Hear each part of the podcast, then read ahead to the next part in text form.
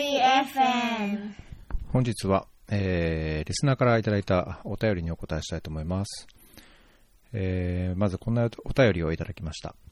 えーこんにちは。いつもフェアリー FM 楽しみに聞いている国際協力系志望の大学生です。私は将来現場に近いところで働き働いたり、女性や子供の自立支援に携わりたいので、海外 NGO の職員を目指しています。そこで大学のキャリアセンターへ行って過去10年ほどの OB、OG リストを確認しましたが、残念ながら私の大学から新卒で NGO に入った方はいませんでした。えー、セーブ・ザ・チルドレンやハンガー・フリー・ワールドなど、海外の NGO はほとんどが中途採用だからだと思います。そこで質問なのですが、海外 NGO に勤務する職員の方とお話しするにはどうすればいいでしょうかできれば1対1や少人数だといろいろ聞けていいなと思います。また、国際協力業界が求める人物像についても教えていただきたいです。え国際協力で長く働くためには、やはり語学はもちろんのこと、薬剤師や土木系など特定分野に精通していないと厳しいでしょうかというお便りです。えーリスナーのミクさん、どうもありがとうございます。本日はですね、あのーこのご質問にお答えいただくのに、国際 NGO にも、まあ、JICA とか、その他、えー国際保険分野で、えー幅広く経験を積んでいらっしゃる G さんをゲストにお招きしています。えーミクさんからのご質問の中に、どのようにその国際協力 NGO を現場で働いている方とお話ができるかというのがありましたけども、G さん、ご経験からどのようにすればお話できると思いますか？あの事業報告会とか、えーとまあ、その駐在、あの NGO が、あの途上国に駐在員を派遣していれば、駐在員があ何らかの業務、あるいは休暇で帰国した時の駐在員報告会というもの催しを行っているので、えーそういった催しに参加して、えー直接話を聞いて、えーまあ、多くの報告会では、あの、駐在員とか、そこで働いているスタッフの話の後に、必ず、あの、質疑応答であったり、また、時間が許すのであれば、懇談会みたいな、あの、交流会が、含まれていると思うので、そういう報告会に積極的に参加して、実際に働いている駐在員、あるいはそこで働いている法務職員との、あのつながりは、え比較的作りやすいんじゃないかなと思うんですよね。で、またそういう報告会に行くと、同じマインドを持った、えーあの若い学生も参加しているので、そういう人たちとの情報交流、横のつながりつながりなんかも作りやすいんじゃないかな。一つの方法として。なるほどね。これ今、まあ、コロナでその大勢が集まるのって、まあ、多くの場合、なるべく自粛しましょうとか、あのうんうんまあ、それがオンライン化されてるっていうのは、ここ、まあ、1年近くの動きだと思いますけど、うん。あのこの報告会や、あほまあ、報告会の類は、やっぱりオンライン化されてるんですかね、NGO の。そうですね。あのー本当にどこの NGO も、お創意工夫を凝らしながら、えーやっぱりこういうオンラインでのセミナーとか報告会、えー積極的に展開していると思いますよ。うんなるほどね。まあ、じゃあそういうイベントにあの、まあ、関心がある団体、まあ、自分のその関わりたい、まあ、政府なのか、なんだろうね、まあ、プランでもそう、まあ、この例えば女性とか子供というと、プランインターナショナルとかもそうでしょうし、そうそういう団体が主催しているそういうイベントに顔を出してみて、えーそこからこうネットワークというか、ネットワーキングしていくというのがまあ一つって感じなんですね。そうだよね。で、また、他には、外務省や JICA も、あの、まあ、特定の NGO をを呼んだり、あるいは不特定多数の NGO を呼んで、えーまあ、大きいところで言うと、あの、外務省が毎年行っている、あの、国際協力フェアなんかは、多くの NGO がブースを出して、えー職員が、あのそのブースを作って、えー参あのなんだろうな、えー関心を持った参加者と直接対話の場っていうのも設けてるし、あと、NGO、あ、あの、外務省の外務省のホームページに行って、NGO との連携みたいなサイトに行くと、えー、っとね、NG、日本に事務所を置いている NGO が、えー、っと、NGO 相談員という制度で、そういったあの一般の国際協力に関心のある方の NGO の活動とか、そういった働く環境とか、相談を受けてるんですよね。うん、なので、えーと、例えばあのネットの検索で NGO 相談員って言って、えー、検索すると,、えーと、いくつかの NGO があのその外務省から委託を受けて、えー、行っている NGO 相談員っていう人を設置しているので、うん、そういう人にもあのアプローチするとより詳しく教えてくれると思います。うん。その今、NGO 相談員の外務省のページを見ると、令和2年度で、えー、約15団体ですね、まあ、ピースウィンズとか、アムダとか、あはいはいえー、あとは開発教育協会とか、あ JBC とか、えー、ボランティアセンターですね、AAR、難民を助ける会とかもありますね。まあ、なんか、まあ、すべての NGO をこう網羅的にっていうよりは、多少数は限られますけども、あのーはい、ここからこう、相談していくっていうのは確かに良さそうですね。で、あの、日本全国、首都圏に集中しないように、まあ、全国、網羅してると思うんですよね。うんうん、中国地方、ね、あるある九州地方、大阪。はい。なので、もし電話でなく直接会って、まあ今はちょっと難しいのかもしれないんですけども、直接事務所をしたり、することもできると思います。なるほどね。えー、あ、こういうのがあったんですね。フェアリー FM! じゃあ、続いて、ちょっと駆け足ですけど、あの NGO で働くにはどうすればいいかっていうのと、その業界が求める人物っていうのは多少こう関連があると思うんですが、まあ、NGO で働くために、まあ、どんな資質、まあ、ノウハウも含めて、えーと、どういうものが必要かっって聞かれたらどう答えます？そうですね。えー、っと、まあ、大きな NGO であれば、あの、何らかの研修プログラムとか人材育成プログラムというものが準備されていて、ええーと、組織の中に入ってからいろいろスキルを磨いたり知識を得たりする機会があると思うんですけどおそらく多くの日本の NGO に関しては、えー、そういうあの入ってから人材を育てようっていう余力がなないので多くの場合は本当に即戦力即戦力となる人材をやっぱり求め、えー、ていると思うんですよね。なので、ね、あの質問してくださったその大学生の方、新卒で、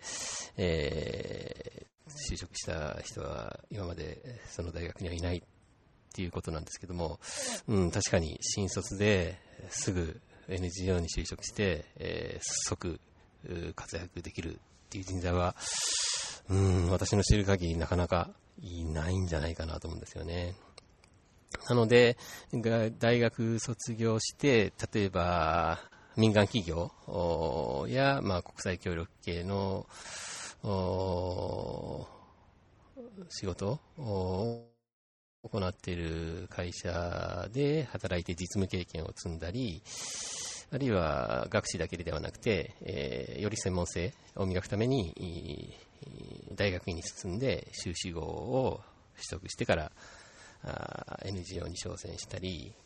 あるいはあの、えー、青年海外協力隊で経験を積んで、よりプロフェッショナルなキャリアを積むために NGO に入ったりとか、ある程度そういったあの自分の武器、専門性とか、まあちょっと後後の話にもなってしまうんですけども、専門性をつけてからとか、実務経験をつけてから、あの NGO に就職するっていうキャリアがあの一般的じゃないかなと思うんですよね。うん。あとは語学語学力とか、えーとまあ、国際協力、本部事務所での働き働く、本部事務所で働く上でも、またもちろん現地で働く上でも、やっぱり語学力っていうものが、やっぱりどうしても必要ですよね。コミュニケーション、読み書き、ね、できる語学力がやっぱり必要なので、えー、NGO に入ってから英語力を磨こうっていうのではちょっと遅いんじゃないかなと思うんですよね。うん。確かに、まあ、なんかその即戦力のところと、まあ、今のその語学力っていうところと、なんか関係するかなと思うのは、あのまあ、最近だと新卒で NGO を立ち上げるとか、あそこに就職するっていう人は、まあ、僕が知ってるだけでもあのそんなに多くはないものの、いなくはないと思うんですよね。で、実際そういう方たちがどういうような感じで、その新卒という立場で、卒業後すぐに NPO、NGO に就職してるかっていうと、まあ学生の時から、まあボランティアないしはインターン、もう無給スタッフというような感じで関わって、まあその組織がどういうミッションビジョンを持って、どういう活動をやっていて、その中、組織がどう回ってるかっていうのが、まあ学生のうちからもう分かってるっていうような人は、ある程度その組織を理解している点では即戦力になり得ると思うんですよね。まあそこにはやはり語学力も伴わないとあれでしょうし、その組織が関わっている課題や問題、あるいはその事業の回していく上でのそのノウハウっていう点、まあまあ、専門性というの一つと言えるかもしれないですけども、まあ、そういうところをちゃんと理解している、保険分野の NGO だと、その保険についていろんな用語が英語でも日本語でも分かって、その問題に対して NGO がどういうように活動して、どういうような課題解決をしようとしているのかっていうのがちゃんと説明できるような状況でいれば、ポンと卒業しても、あのそういう NPO、NGO に、まあ、就職するチャンスっていうのはね、あの少なからずあるのかなと思うので、まあ、なんか学生の間にそういうのをちゃんと積み上げていくっていうのが、あのー、他の普通に考える就職活動っていうのと、会社に就職するのと違うのかなという気はしますね。うん。そうですよね。あの、本当学生時代に、えー、インターンとかね、ボランティア活動に参加して、本当にね、現場のその動きっていうのをきちんと理解できていると、本当に？実際に働き始めた時にはね、あの、スムーズに仕事を進めることができるんじゃないかなと思います。うん、あと、海外のあ、国際協力の NGO によって様々なんだけど、海外事務所の人員体制っていうのがあって、えー、まあ、あのー、その団体の方針とかにもよるんだけど、日本人駐在員を何人送っているかで、その、あの、日本から派遣している日本人駐在員がどういう役割を担っているのかにも、よると思うんですけども、具体的に言うと、駐在員を1人しか送っていないところは、あのまあ、現地事務所の所長とか駐在代表という立場で送っているので、えー、やっぱり新卒の方だとハードルが高すぎる。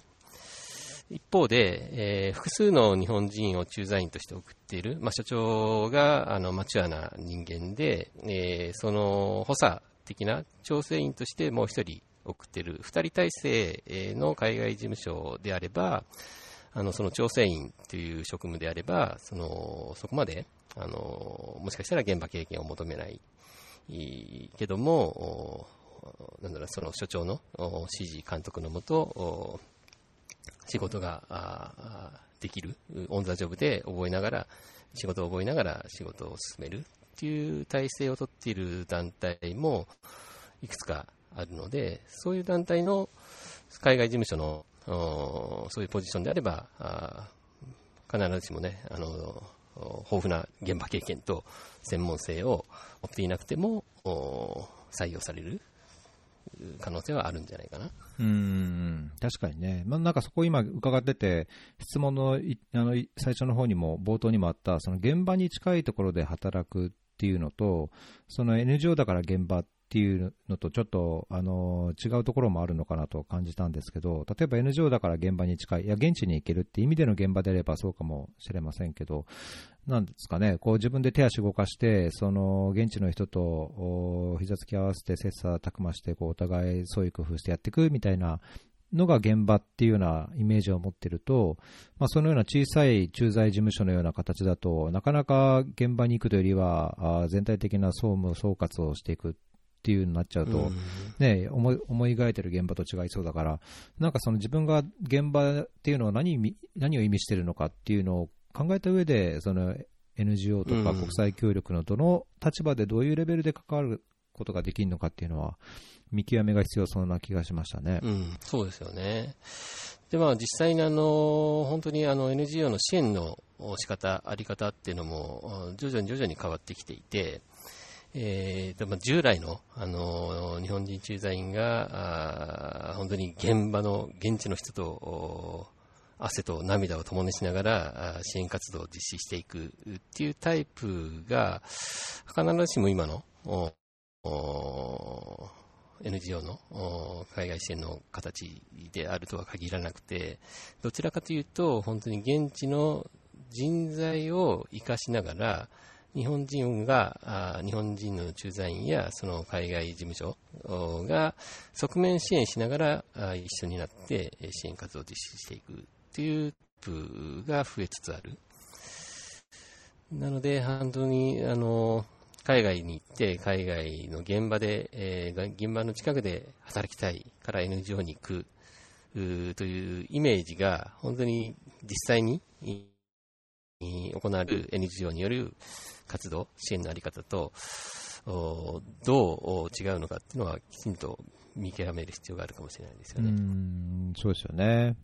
まあ、そうすると、あのーなんだろう、ローカライゼーションというかね、おっしゃる通り、その現地のリソースを活用するっていう観点からすると、事業的な専門性だけじゃなくて、やっぱりその人を動かすというか、あー管理するとか、うんマネジメントするはいっていうところも必要でしょうし、やっぱりね、経験がどうしても必要だとお感じますけど、じゃあそういう国際協力業界、まあ、業界の話すると多分ね、あの、いや、コンサルだとこうですとか、いや、JICA に関わるならこうじゃないかとか、いや、保険だとこうで、水衛生だとこうでとか、まあ、切り口によっては全然違う、こう、求められる人物像っていうのは違う可能性もありますけど、ざくっと国際協力が求める人物っていう、まあ、そのノウハウとか、あースキル、専門性っていうのは、どんなのがあると考えてます？そうだね。まあ、あの、先ほども話した通り、あの、なんだろうな、語学力とか、あの、基本的なあ事業管理能力とか、あの、まあ、自分の武器となる専門性っていう部分は、ね、もちろん大切だと思うんですけども、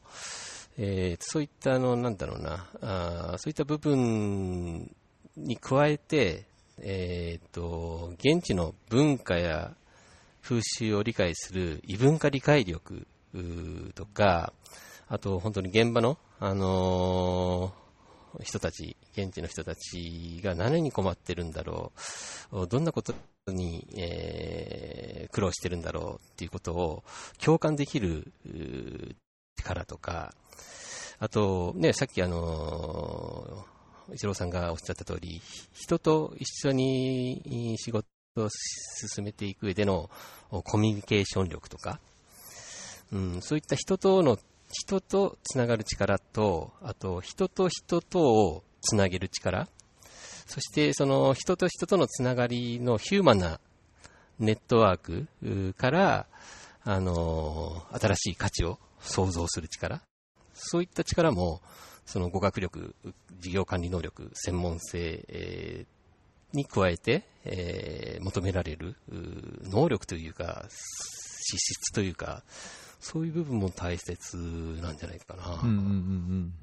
確かにね、それは僕も、うん、そういう気はしますね。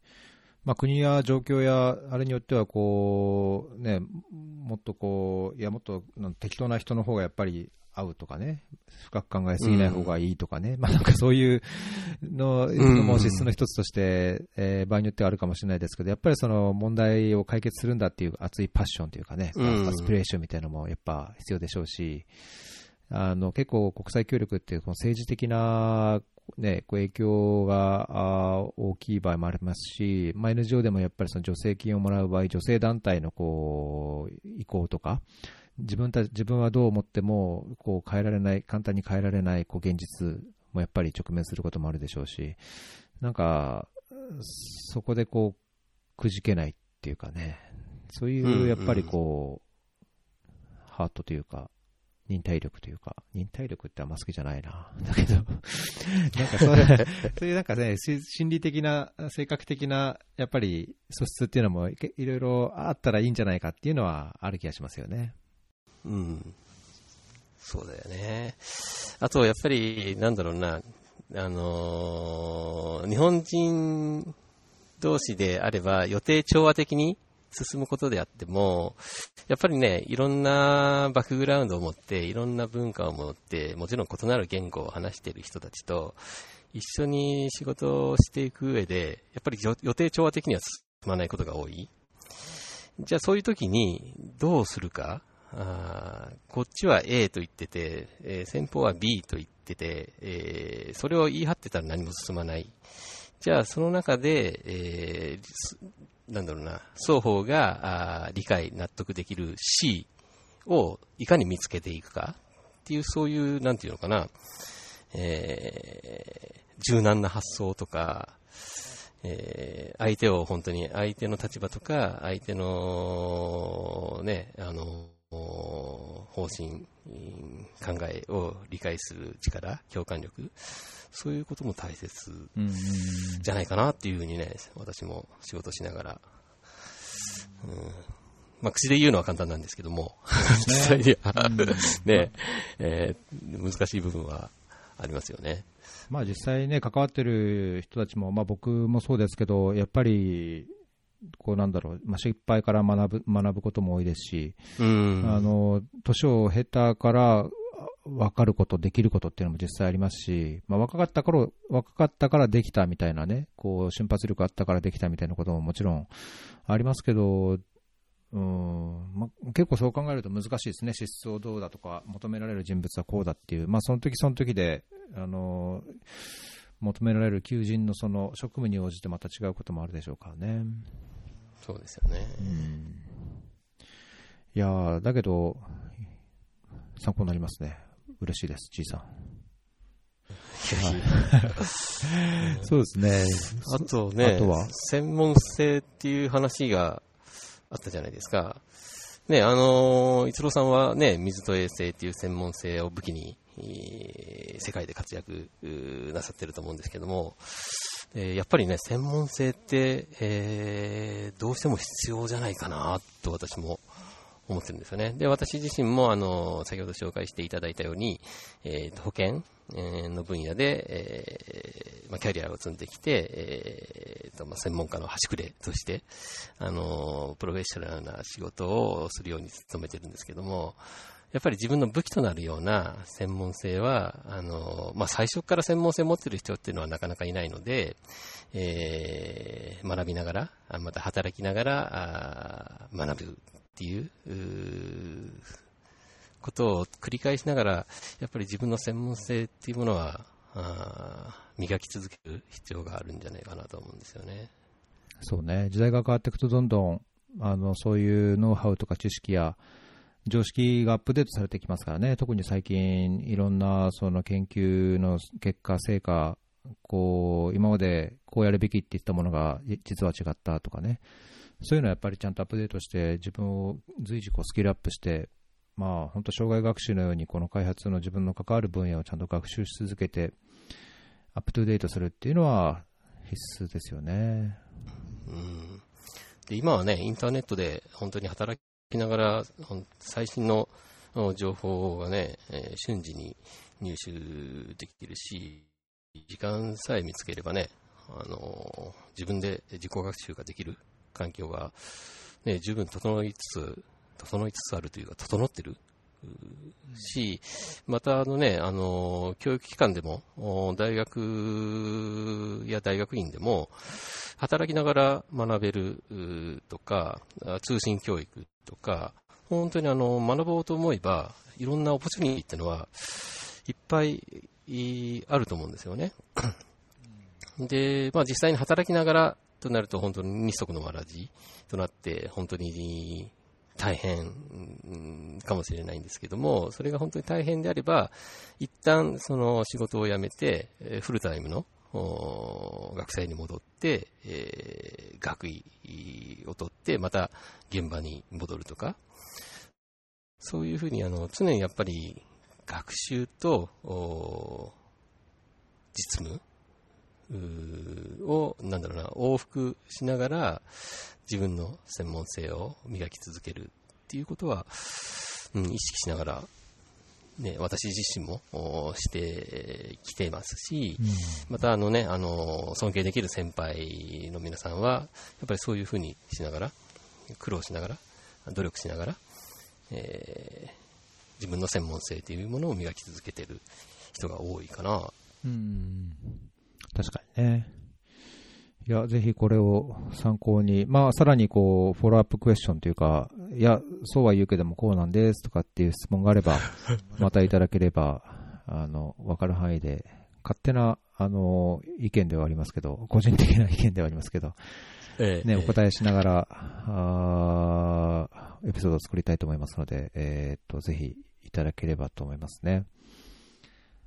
で、これ、あの、G さんにも、あの、情報共有になりますけど、このフェアリー、まあ、ポッドキャスト配信してるんですけど、このフェアリーで、えーと、スラックっていうツールでコミュニティを運営してまして、あの、なんだろう、例えば、まあ、今日の話に関連して、国際協力の分野で、こう、キャリアを積んでいきたいと。まあ、自分今学生ですとか、自分今 NGO にいますとか、いや自分今こういう組織にいますとか、いや次に JICA 行きたいんですけどとかっていう人がその情報共有をしたり、どういうような、あ内部はどう動いてるのかとか、まあ、経験者やそういう情報を持ってる人との情報共有をする場であったり、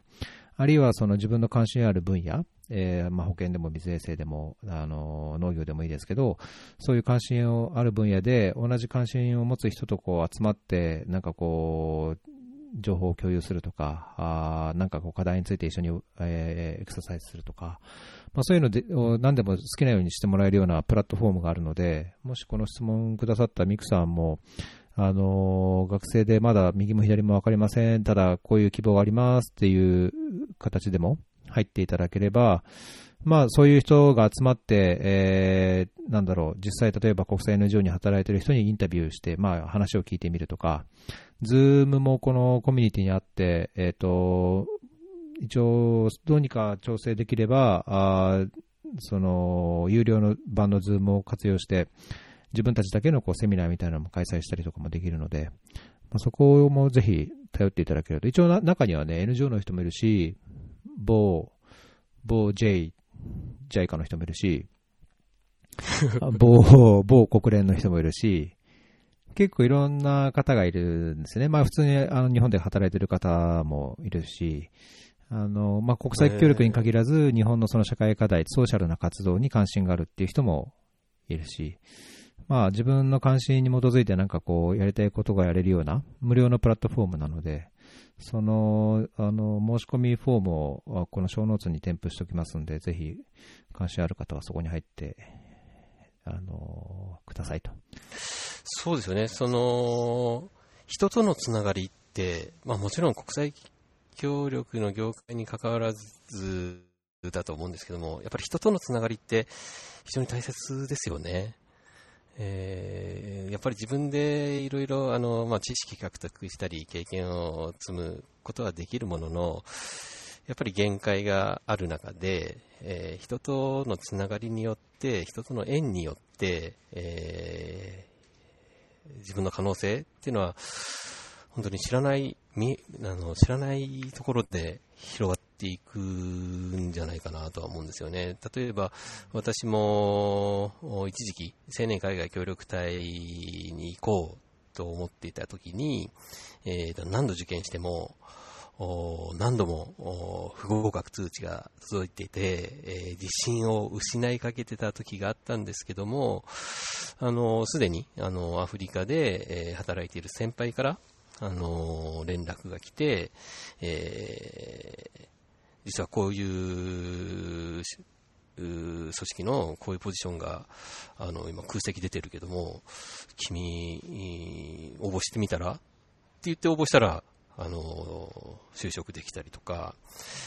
うん、やっぱり人との縁が本当に見えないところで、本当自分の可能性を開かしてくれる。っていうことをね、あの、まあ、今は一つの例なんですけども、やっぱり、ね、えーと、人と、人とのつながりって大切だなと思うので、ね、あの、すごい、まあね、あの、この、逸郎さんのポッドキャストとか、ススラックとかでも、いろんな人と積極的につながって、人と人との出会いを